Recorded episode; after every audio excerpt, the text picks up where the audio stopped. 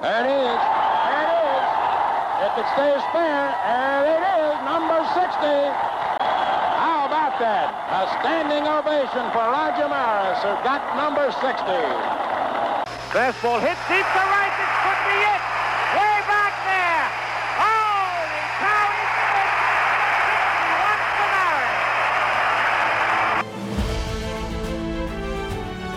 Hi, everybody, and welcome to the debut of Baseball 61. I'm Dan Lovallo. This podcast is going to focus on the 1961 New York Yankees. 60 years ago, the Yankees, led by Mickey Mantle and Roger Maris, set the baseball world on its ear. People were talking about baseball again. Would Maris break Babe Ruth's single season home run record? Would Mantle break Babe Ruth's single season home run record? Newspapers had front page stories every day. They printed graphs comparing Maris and his pace to Ruth's, Mantle's home run pace to Ruth's. And on and on it went. And that will be the focus of this podcast. I hope to do it on a weekly basis. And what I will do is just talk about the, the, the, stories that made news involving the 61 Yankees and the 1961 baseball season itself.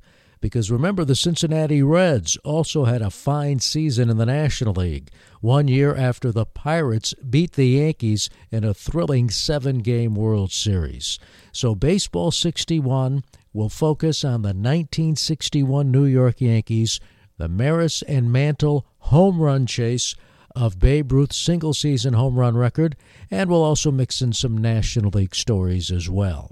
But 60 years ago, the Yankees excited a nation with this home run chase.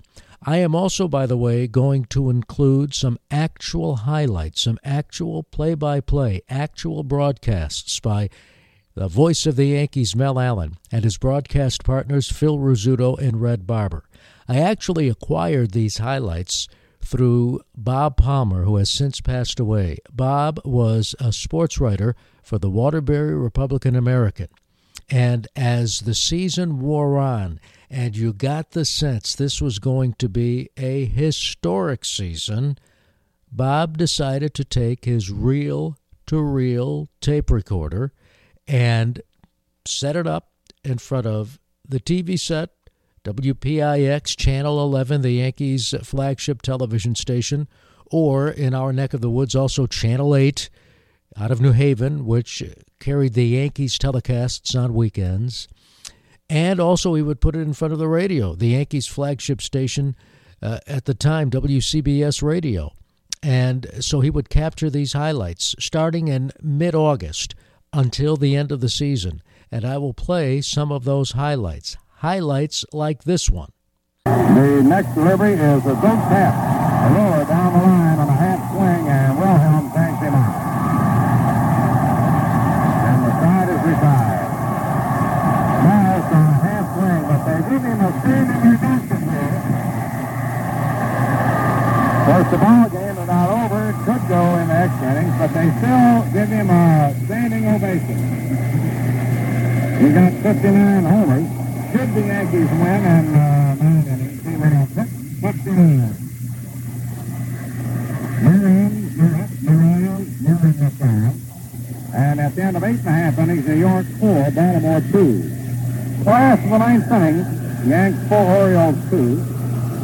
And the Orioles have eh, Adair Brandon Gentile coming up. And we're going to do for this last of the ninth, in any case, a simulcast. So I'm going to switch you over to Phil Rizzuto in case, and I'm going to go down to the dressing room.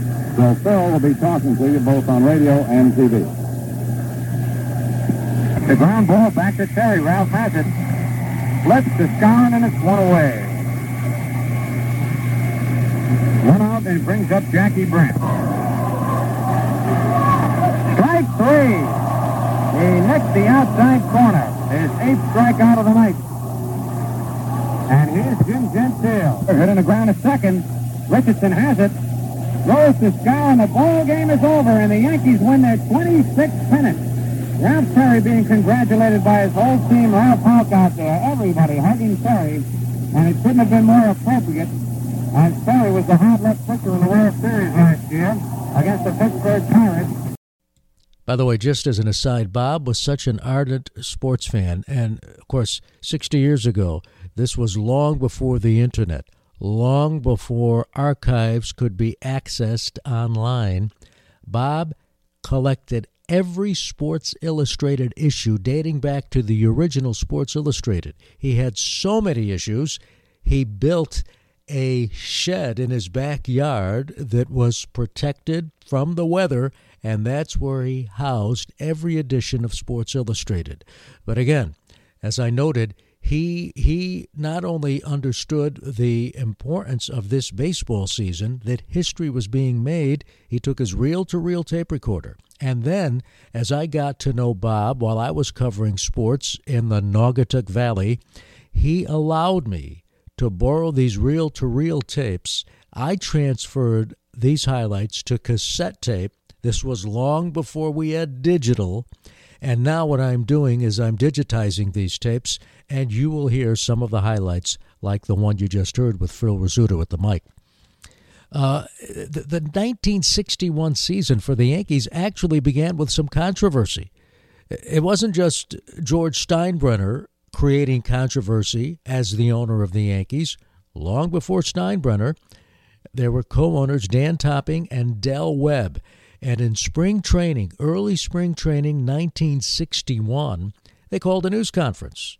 They called a news conference to say if the New York National League Expansion Club, and by the way, that New York National League Expansion Club had yet to come up with a nickname. Of course, they would become the New York Mets. But Topping and Webb held this news conference and said if the New York National League Expansion Club thought it was going to play its home games at Yankee Stadium, they've got another thing coming. The New York National League team was going to start play in 1962. They didn't have a ballpark. The plan was to build a new stadium. The hope was actually that they would build it in time for at least a portion of the 1962 season. That never happened. The Mets did not play in Shea Stadium until 1964. But both Topping and Webb said, you know, it might not be a bad idea if the New York National League Expansion Club played its games at the Polo Grounds, because we don't want them at Yankee Stadium. And by the way, Topping wasn't done with just that New York National League Expansion Club. He had a bone to pick with George Weiss, his former general manager. First, at this news conference, he said, You know, when George Weiss was with us, he also said that this New York National League Expansion Club would not be playing its games at Yankee Stadium. I'm not in favor of that. And that's when Weiss wielded a lot of power.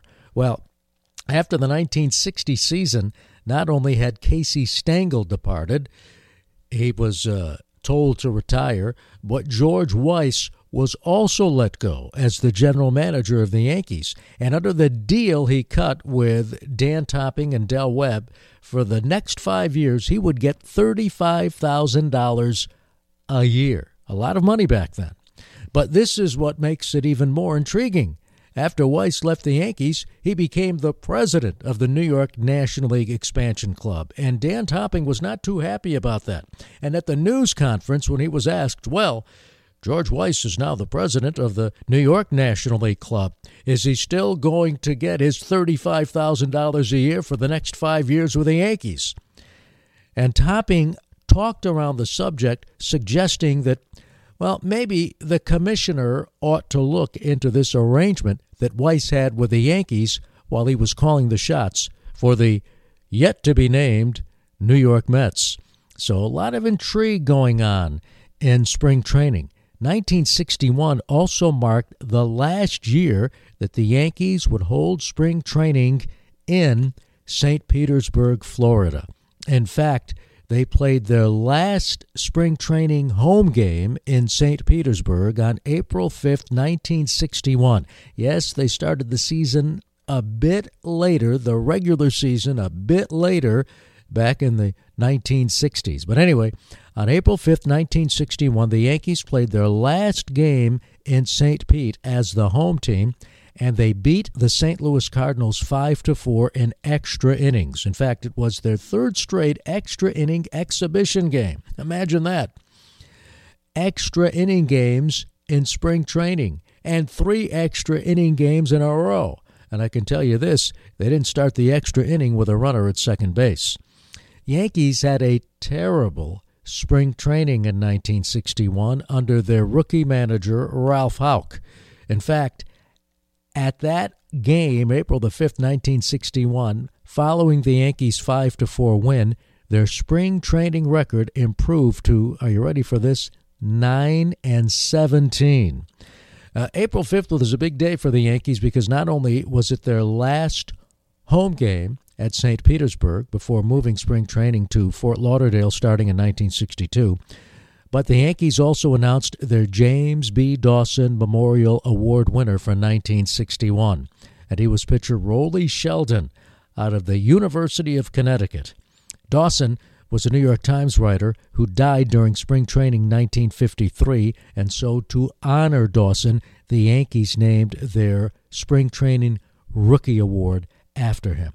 Incidentally, Sheldon received 7 of 11 votes. The other four votes went to a 25 year old catcher named Jesse Gonder, a product of the Cincinnati Reds. The Yankees had purchased, purchased him in a minor league transaction.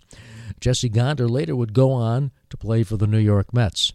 Anyway, no one at this point, April 1961, before the start of the season, had any idea that the Yankees were on the cusp of baseball immortality.